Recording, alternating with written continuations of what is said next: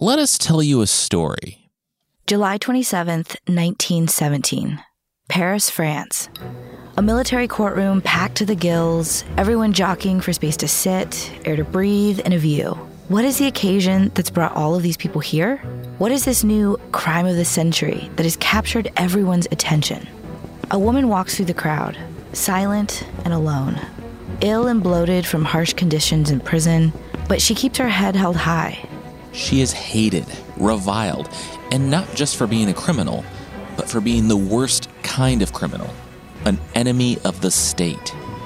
But she's not just any woman. She's famous, at least around Paris. She's Mata Hari, perhaps one of the most well-known exotic dancers to light up the Parisian stage in the early 20th century. But all that doesn't matter now. In the eyes of the men who glare at her, she's a spy. Shrewd, manipulative, selfish, seductive. All words used to describe this alleged double agent who spent the bloodiest years of World War I working both sides of the conflict, sleeping with German and French officers alike, selling secrets for cash and favors from the highest bidders. In the largest conflict the world has seen so far, this one woman used her beauty, charm, and sex appeal to traverse the front for her own benefit and sent some 40,000 French soldiers to their deaths with her lies and betrayal. Truly, all of the scoundrels and villains we've talked about on this show, this woman must be the worst. But did she really do any of it?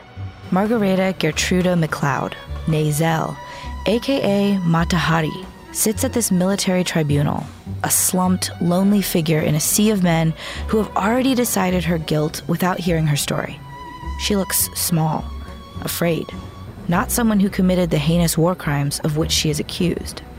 Yet, with her fear, there seems to be something else.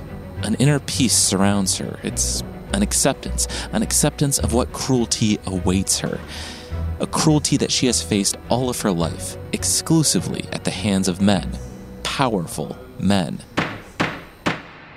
So how did she get here, if not by committing the acts of which she stands accused? Perhaps she really is guilty. Perhaps through unspeakable acts of selfish espionage, she gave away state secrets, resulting in the deaths of 40,000 Allied forces.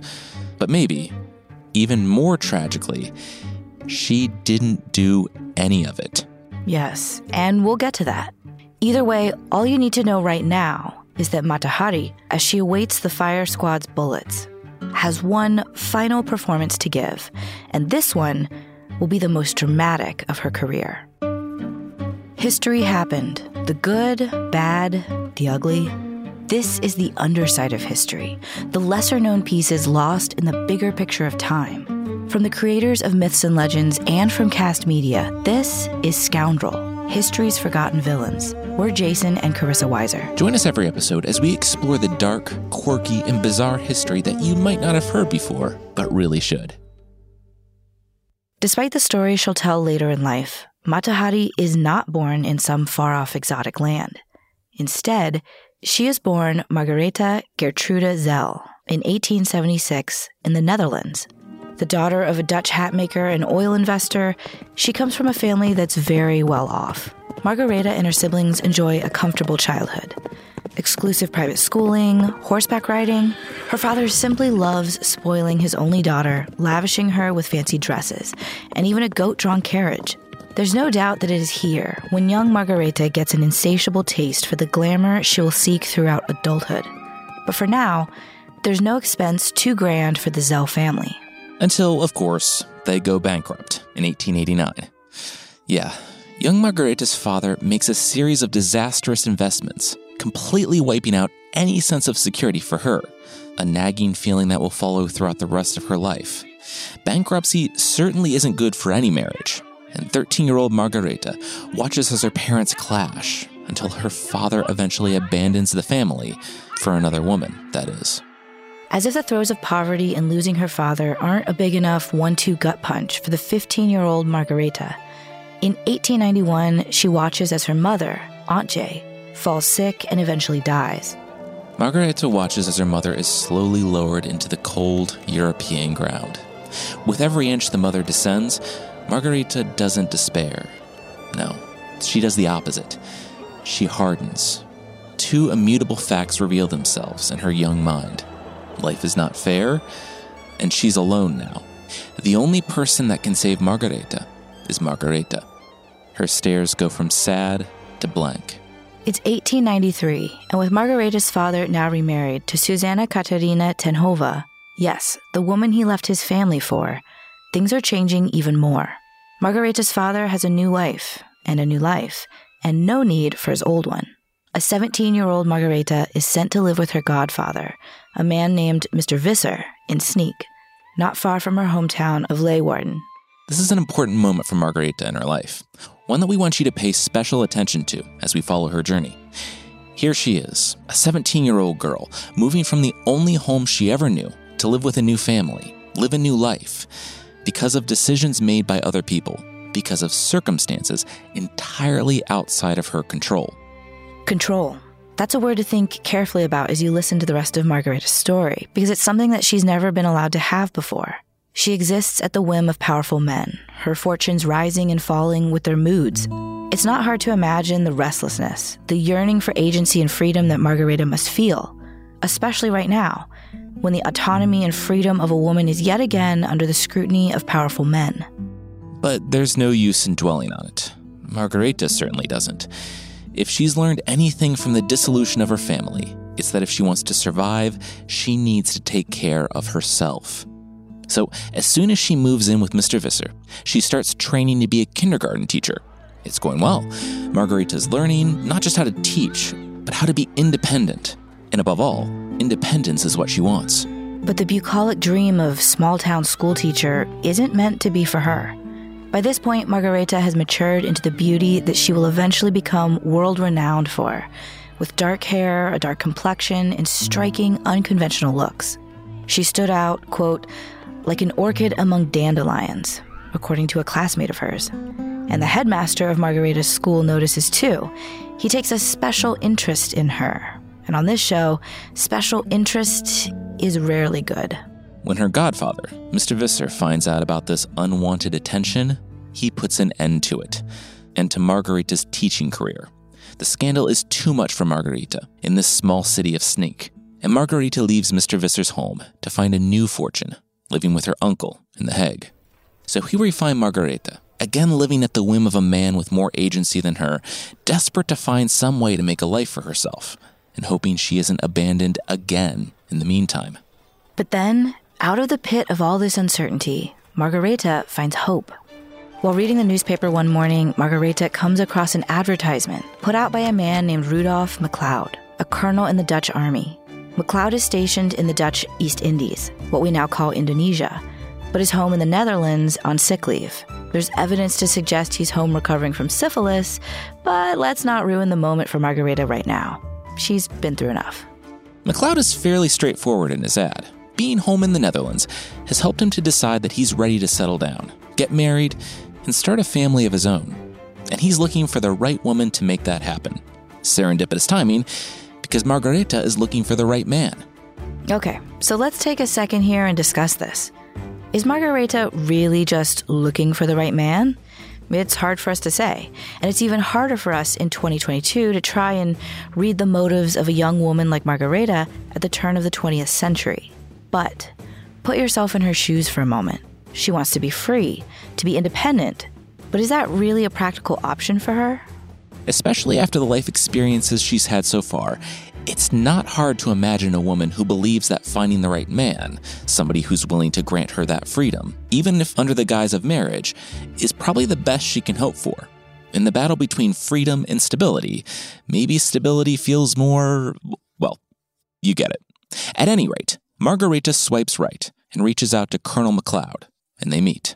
Different accounts arise regarding exactly how this initial meeting goes. Some say it's love at first sight, and the two genuinely fall for each other. Others say it's more skin deep than that MacLeod is taken by Margaretha's beauty, and she by the status and honor of his uniform. Even others say it's purely a match made out of convenience. Marrying Rudolf moves Margaretha squarely into the Dutch upper class and puts her finances on stable footing.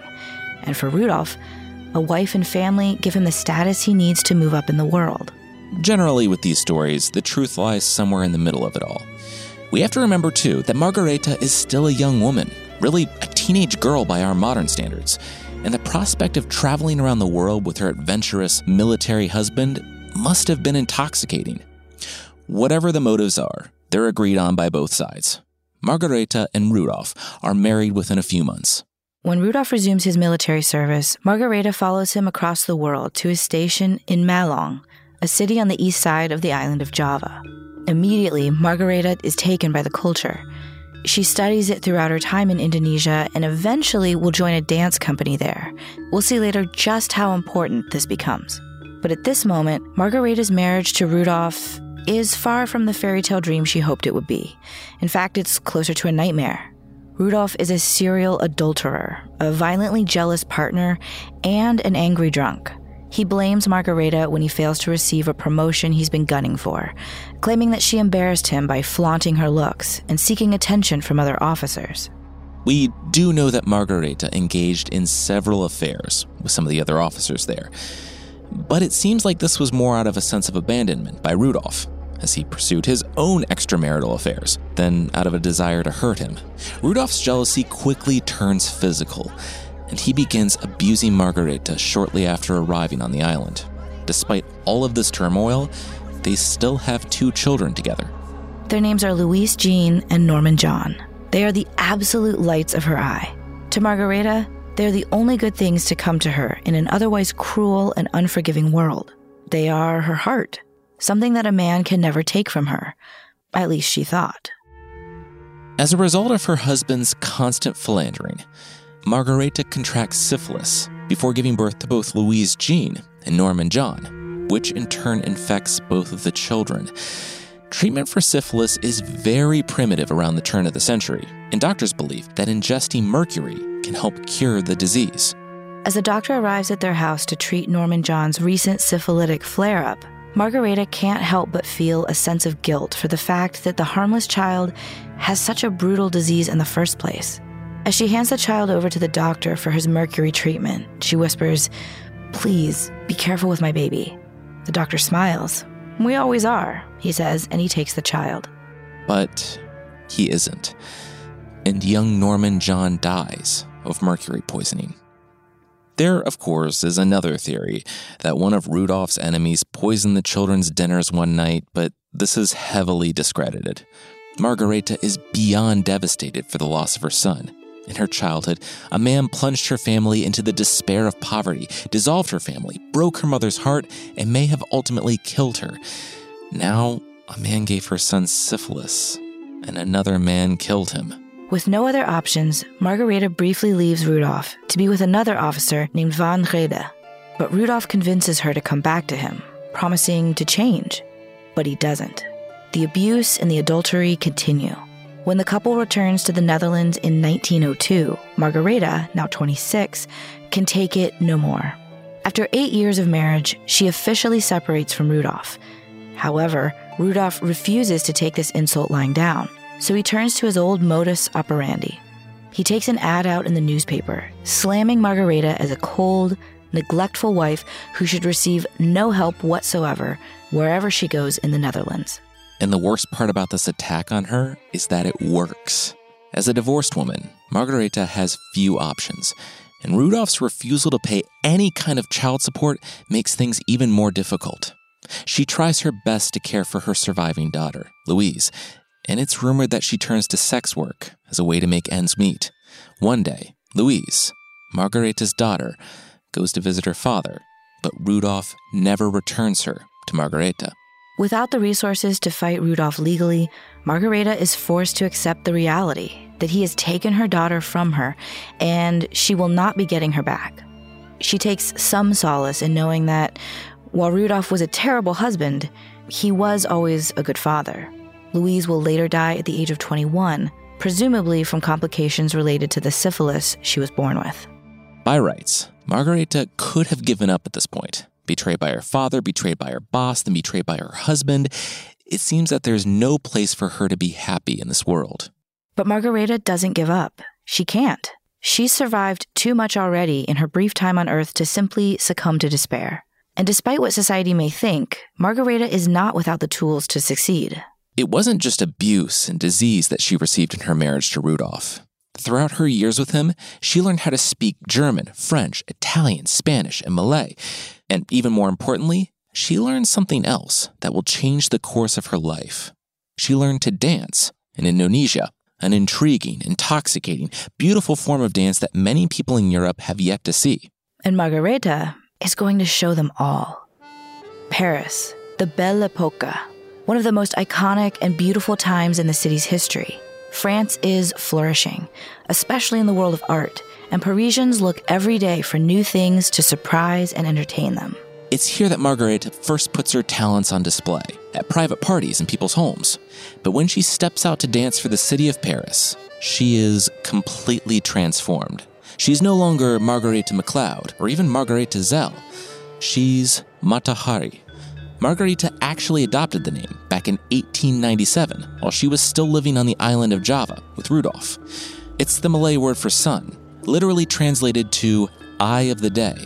Matahari feels like it's the perfect way to describe her act. It's also a way for her to live in Paris without the specter of her divorce and misfortune following her, a way to avoid the scrutiny and rumors that Rudolf set out into the world. But more than anything, Matahari is a new identity. It severs her past from her present and gives her a whole new future to pursue. Matahari's act is unlike anything Paris has ever seen before, and under other circumstances, she might be arrested for lewdness or obscenity. She dances in sheer clothing, sometimes stripping almost completely naked. But Matahari cleverly avoids any scrutiny by claiming that she's merely reenacting ancient rituals and rites of the Javanese people. And thanks to her study of the Javanese culture during her time there, she has the knowledge to back it up, or at least fool everyone in Europe who don't know enough to call her out on it. Matahari's popularity grows, and she becomes a sensation across the continent, gaining fans and clients in Europe's most prestigious upper class. Judges, military officers, industry magnates, and more are all enthralled by her beauty, her charm, her class, and her mystery. She claims that she's Javanese, or Malaysian, or whatever ethnicity her current client finds the most exciting. And yes, we fully understand and accept that this is cultural appropriation at its most obvious. No one is condoning Matahari's theft of cultures that aren't hers. But regardless of its morality, this is how she survives and thrives in her new life. This is also where we want to take a second to just dispel one rumor that's persisted about Matahari. Many believe that on top of her exotic dancing, she makes money as a sex worker during this time. That, however, is a mischaracterization. In fact, Matahari apparently finds sex aversive after her marriage to Rudolf, too scarred by his abuse and betrayal. The biggest thing right now is that whatever Matahari's doing, it's working. Her fame is rising throughout Europe. She moves from private living rooms to museums and art houses, drawing the attention of serious art and performance critics. Of course, her style is almost diametrically opposed to the more traditional European styles.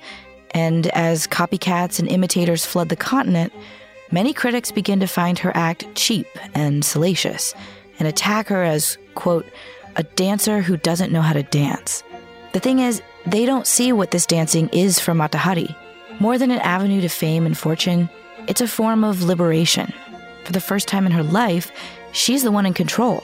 When she wows audiences, each hip sway and each move puts them under her spell. She's the one doing the controlling. She delights in watching men become hypnotized by her movements. It's her thumb they're under, not vice versa. More importantly, this is something the men cannot take away from her.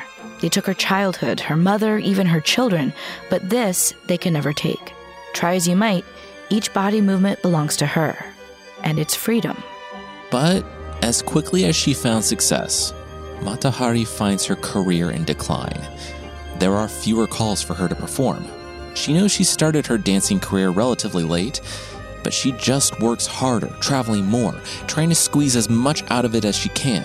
Money has always been the deciding factor in her stability, and she isn't about to let this go. Then, fate intervenes. 1914. Matahari is booked to perform in Berlin, when there's just this tiny little hiccup in the scheduling. Germany declares war against Russia, then France, then Britain. Suddenly, the Europe that she toured so easily devolves into war, and she's unable to leave the country. Finally, after several failed attempts, Matahari, in an attempt to spare herself from uncertainty and despair of a major warring European city like Paris, is able to get back to one of the very few remaining neutral countries in this great conflagration, her former home, The Hague. She has an opportunity here to go back to a quiet life. Well, she would have that opportunity if it weren't for Karl Kroemer.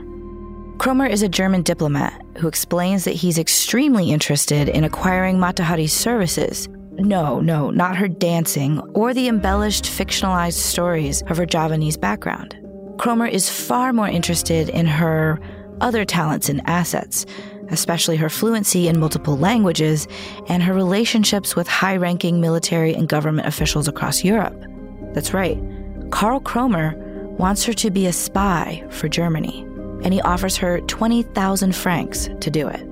Money, the one constant that has decided just how free Matahari is, the one thing that can help her achieve the independence she so desperately wants. Matahari stares in the mirror in her small Dutch apartment, far from the days only 6 months ago when she was the toast of Paris and had money to burn. 38-year-old Matahari is in dire straits. For one, she is desperately alone, missing her Louise at every opportunity. For another, she's broke. The Germans seized her belongings as she crossed the border into Holland, and she's currently on her last dime, or in her currency, her last Dutch guilder. She weighs the option before her. Maybe this opportunity is a form of retribution for all the wrongs committed to her throughout her cruel life.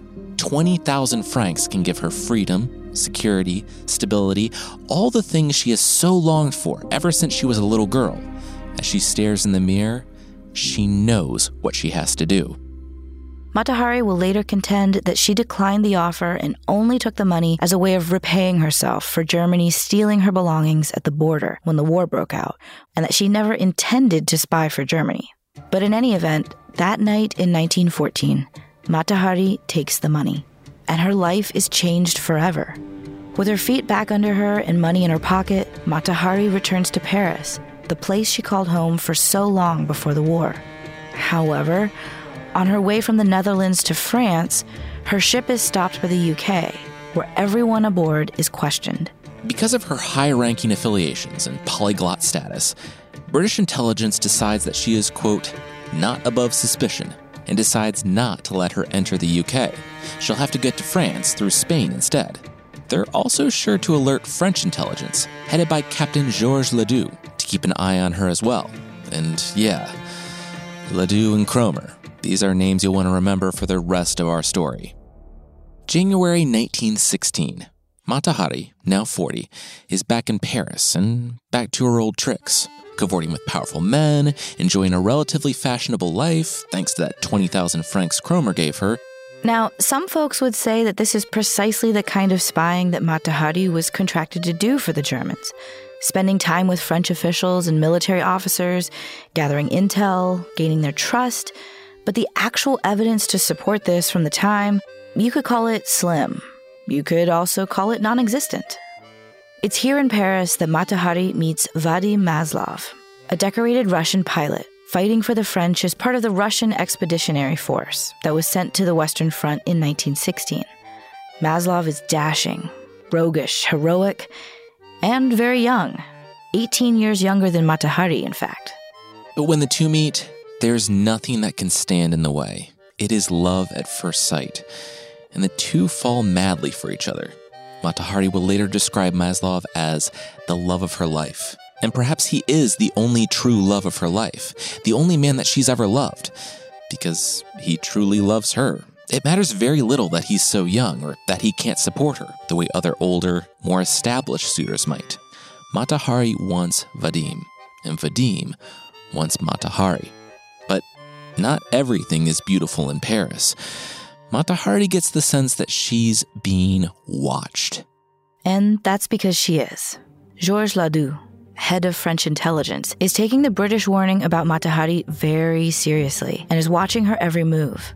How much of his suspicion is warranted and how much is because she's a foreign national who made a name for herself seducing powerful men is up for debate. But the reality for Matahari remains the same. Even in this city that she loves, she is not above suspicion. Vadime returns to the front following an eye injury that threatens to derail his career as a pilot. Matahari wants nothing more than to go to the front and be with her love. But as a citizen of the Netherlands, a neutral party in the war, she isn't allowed anywhere near the conflict. Enter a former lover of Matahari as well. He now works for Ladoux at the Deuxième Bureau, French intelligence, and he offers her a way to see Masloff at the front. If she agrees to go to Spain and now spy for France on Germany and deliver her information to Ladoux directly. They already know about Karl Kroemer, and whether they believe her that she never spied for the Germans or not, she still stands as a valuable asset for the Allies. And for her trouble, they offer her a little bit more than Kroemer's measly 20,000 francs. They offer her 1 million. Of course, Matahari is plainly aware of the intentions of all these powerful men. They still see her as the world did before the war, a tawdry act on a stage with little beneath her sex appeal and womanhood, someone not to be taken seriously. Everyone is content using her for their own benefit, and Matahari knows it. But this isn't just about her anymore. It's about her and Vadime. With one eye, he will likely never fly again, leaving his career in question. And 1 million francs, about $3 million in today's currency, is enough for them to live comfortably for the rest of their lives. Once again, money is the constant that decides Matahari's fate, that determines if she'll be stable and independent or beholden to traitorous men. She says yes to the deal. Ladoux tells Matahari to wait for his instructions before traveling to Spain, but he never makes contact with her, and he never sends her the money. Getting antsy, Matahari decides to take matters into her own hands. She makes her way to Spain and is apprehended by MI5 agents and questioned by British counterintelligence. This time, Matahari has a new story. She's actually working for their side, and she tells them to contact Ladoux. So they do. Ladoux responds by denying any knowledge of Matahari and telling them to send her to Spain. Why would Ladoux hang Matahari out to dry like this? It's hard to say, but we know how MI5 interpreted it. They assume Ladoux suspects Matahari of being a German agent, since they know about the Kroemer meeting as well, and that Ladoux only contacted her to keep an eye on her. You'll notice a pattern in this story. Powerful men deciding that they know what the truth is, regardless of what Matahari tells them. At any rate, Matahari is sent to Spain, where, despite Ladoux's radio silence, she seeks out high-value targets so she can cultivate valuable information and earn that 1 million franc payday. She finds that target in Arnold von Kalle, a German diplomat who has countless, priceless secrets to divulge.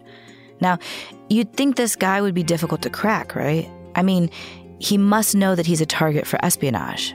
It takes Matahari just 3 days with him to learn about a massive submarine attack the Germans are planning in Morocco. An attack that, if the Allies could anticipate it, might turn the tide of war. Matahari tries to get in contact with Ladoux to give him the information. But Ladoux never responds. Confused and still eager to pass these secrets along, she goes to another former lover, a colonel now working for Ladoux, and asks him what to do. The colonel suggests that she go back to Von Kalle for more information, something more concrete, to prove to Ladoux that the information is credible. This will be the beginning of the end for Matahari. Matahari follows the advice and returns to Arnold, but she presses too hard, and he quickly becomes suspicious. He reports her behavior back to German officials, who aren't the least bit surprised to hear her name come up. After all, she never made good on Kroemer's 20,000 franc offer for information, leading the Germans to believe she's been spying for the Allies. And this is all the evidence they need. To take care of Matahari, the Germans don't assassinate her or have her poisoned or imprisoned. No, they choose to let the Allies do their dirty work for them. They send a secret message across their communication lines to Berlin, very carefully worded, where they claim that Matahari is a German agent who has been turned by the Allies. The catch? They use a code that they know the French have already cracked. It is all a brilliant ruse, meant to raise the Allies' suspicions of Matahari and to have them take care of her for them. And it works. The The message is the last bit of evidence Georges Ladoux needs to take care of that thorn in his side that is Mata Hari. In January 1917, when she travels to Paris to claim her million-franc reward for the information about the Moroccan submarine attack, he has her arrested on charges of treason and espionage. Mata Hari is sent to the harshest women's prison in France, where she's isolated from her attorney and from Vadime and interrogated by a man you can easily classify as awful.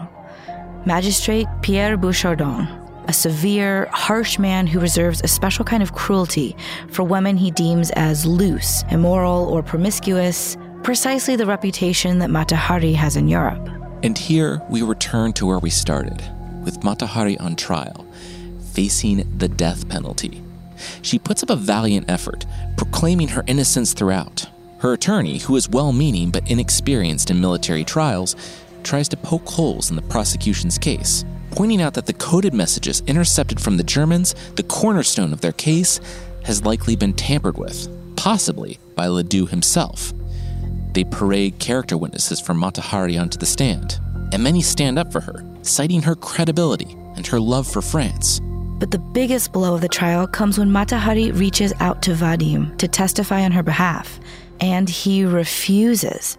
Embittered by losing his eye and being forced to hear the stories and rumors of all the men she's been with in the press, the case is too much for Vadime. He tells her he doesn't care if she's innocent or guilty. He will not stand by her. Mata Hari faints when she hears the news, her spirit shattered, her heart broken. Some say it is here that Mata Hari's soul actually perishes. Vadime is right about one thing, though. It doesn't matter if Mata Hari is innocent or guilty. The trial is just a show, a kangaroo court. The French have already decided what is needed here. They need a scapegoat. Suffering huge losses in the war and the recent loss of 40,000 men during a failed offensive that led many soldiers to mutiny and refuse to fight, the French need someone to blame, to bear the cost of their failure. And what better scapegoat than a foreign succubus preying on the lives of good French men in order to bankroll her lavish lifestyle? October 15th, 1917, 41-year-old Margaretha Zelle, Margaretha MacLeod, Mata Hari, is walked by 12 French soldiers to the place she will die. She is tired, ill, bloated, a shell of her former self thanks to months of mistreatment in prison. And yet, she still wears her finest clothes. She refuses to wear a blindfold, and she holds her head high. It's said that she even blows a kiss to one of the soldiers in her firing squad. Journalist Henry Wales is present at the execution and describes it for the newspapers to be published on October 19. Simultaneously, the sound of the volley rang out. At the report, Mata Hari fell. She did not die how actors and movie picture stars would have us believe that people die when they are shot. She did not throw up her hands, nor did she plunge straight forward or straight back. Instead, she seemed to collapse. Slowly, inertly, she settled to her knees, her head up always, and without the slightest change of expression on her face. She lay prone, motionless, with her face turned toward the sky. A non-commissioned officer drew his revolver. Bending over, he placed the revolver almost, but not quite against the left temple of the spy. He pulled the trigger, and the bullet tore into the brain of the woman. What is there to take from this story? Margaretha Zelle was a woman who wore mystery and secrets like armor, who took the power men had over her and used it to build a new life for herself. Her world refused to see her as anything more than an object for men's pleasure, but she leveraged that into wrapping Europe around her finger, and they killed her for it. Underneath the tales, stories, and facts of Mata Hari's life and ultimate execution is something far more sinister and disturbing. Men controlled her entire short time on Earth. Her father plunged her into poverty and destroyed her family. Her husband abused her, infected her with syphilis, killed her son, and seized her daughter. But perhaps even worse is what the most powerful men in Europe did to her. Through posturing and insecurity, they waged a war so frightfully destructive It needlessly engulfed an entire continent into flames, killing 1 million at a time to achieve, at best, a few measly yards per battle, with a vicious cocktail of hubris, disorganization, and sheer foolishness. They murdered millions. And as the ashes began to settle by the end, and the folly of their misdeeds became apparent, they weren't man enough to take the blame. No, they put all that on a woman named Matahari. As smoke of the bullets began to clear and the ghastly sight of what remained of Margaretha Geertruida Zelle's mutilated body, the sergeant major supervising the firing squad was heard to have said, quote, "By God, this lady knows how to die." If only she was given the clemency and pardon she rightfully deserved for a crime she never committed, they would have been more dazzled by the even more brilliant way she knew how to live. Scoundrel, History's Forgotten Villains is executive produced by Jason and Carissa Weiser and Colin Thompson. Today's episode was written by Jeremy Novick. It's produced by DJ Lubell and edited and sound designed by Anton Doty. Scoundrel, History's Forgotten Villains is a Cast original podcast.